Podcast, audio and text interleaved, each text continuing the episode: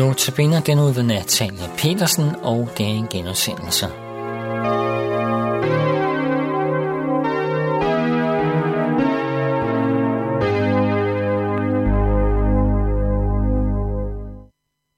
Nu har jeg gennem de andre andagter beskæftiget mig meget med det, der i et menneskeliv er svært og kan tynge i perioder. Og jeg vil nu rette opmærksomheden i en lidt anden retning, nemlig mod taknemmelighed og glæde. Og det er måske et lidt svært område at sige en hel masse om, og alligevel så er livet jo langt fra kun prøvelser og udfordringer.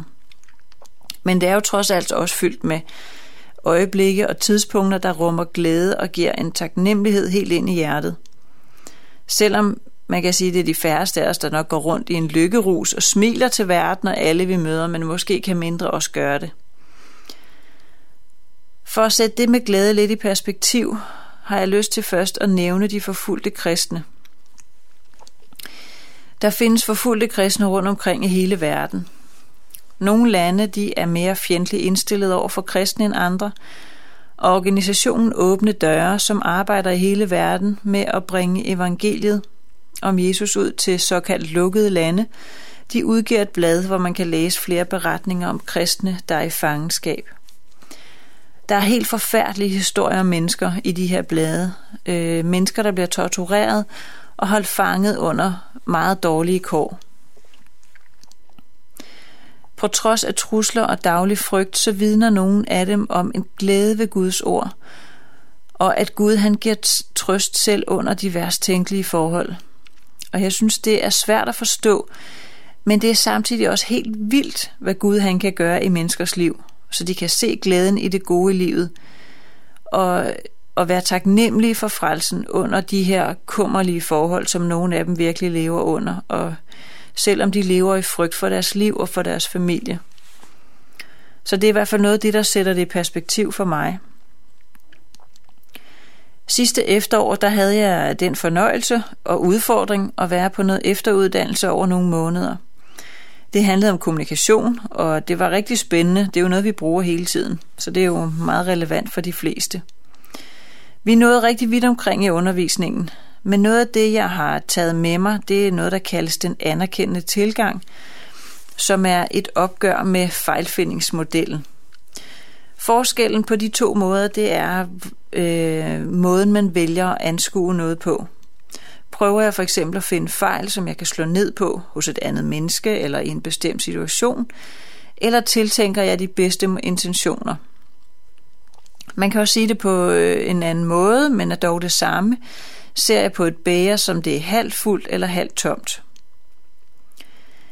Det jeg vil sige med det her er, at øh, jeg som kristen betragter livet i almindelighed og grundlæggende som en gave.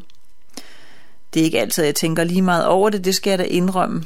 Men jeg ser på alle gåderne i bund og grund som øh, gaver fra Gud, og det er både min familie, mit gode helbred, kollegaer, mine evner, hjem, job, naturen, vi har, med skov og strand, bjerge, ørken, søer osv.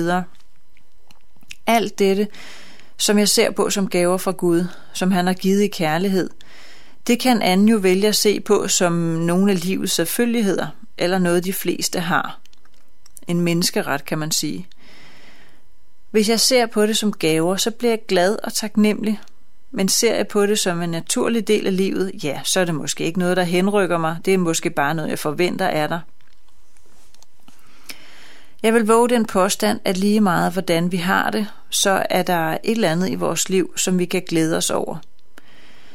Vi har selv ansvaret for at lede efter det, og vi kan også bede Gud om at vise os noget, vi kan glæde os over, for jeg tror indimellem kan det være rigtig svært. Naturen har vi for eksempel alle sammen adgang til – er man blind, så kan man høre den. Er man døv, så kan man se den. Er man både blind og døv, ja, så kan man mærke og lugte den. Måske lidt banalt sagt, men alligevel et stykke hen ad vejen handler det jo om at se de muligheder, der er, i stedet for på de begrænsninger, der er. Også selvom der synes at være flest af de sidste. Måske er det svært for os at finde noget at glæde os over, og måske kan vi glæde os over andre og flytte fokus lidt væk fra os selv, som jeg tror, vi har for vane. I Filipperbrevet, som også er et af Paulus' breve, som findes i det nye testamente i Bibelen. Der er der nogle vers som det her. Der står, glæd jer altid i Herren. Jeg siger, at der glæd jer. Lad jeres mildhed blive kendt af alle mennesker. Herren er nær. Vær ikke bekymret for noget, men bringe alle forhold i jeres ønsker frem for Gud i bøn og påkaldelse med tak, og Guds fred, som overgår al forstand, vil bevare jeres hjerter og tanker i Kristus Jesus. Opskriften synes jo at være ret enkel.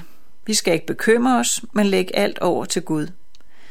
Be til ham og sig tak, og så får vi Guds fred.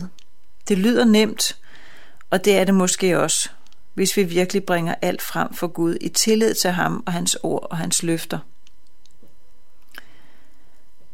Jeg har i løbet af andagterne i den her uge henvist til flere sange, og grunden er, at jeg faktisk synes, der er så meget trøst og opmundring at hente i de forskellige sange, og det er noget, jeg ofte selv bruger øh, i forskellige sindstemninger, det med sange.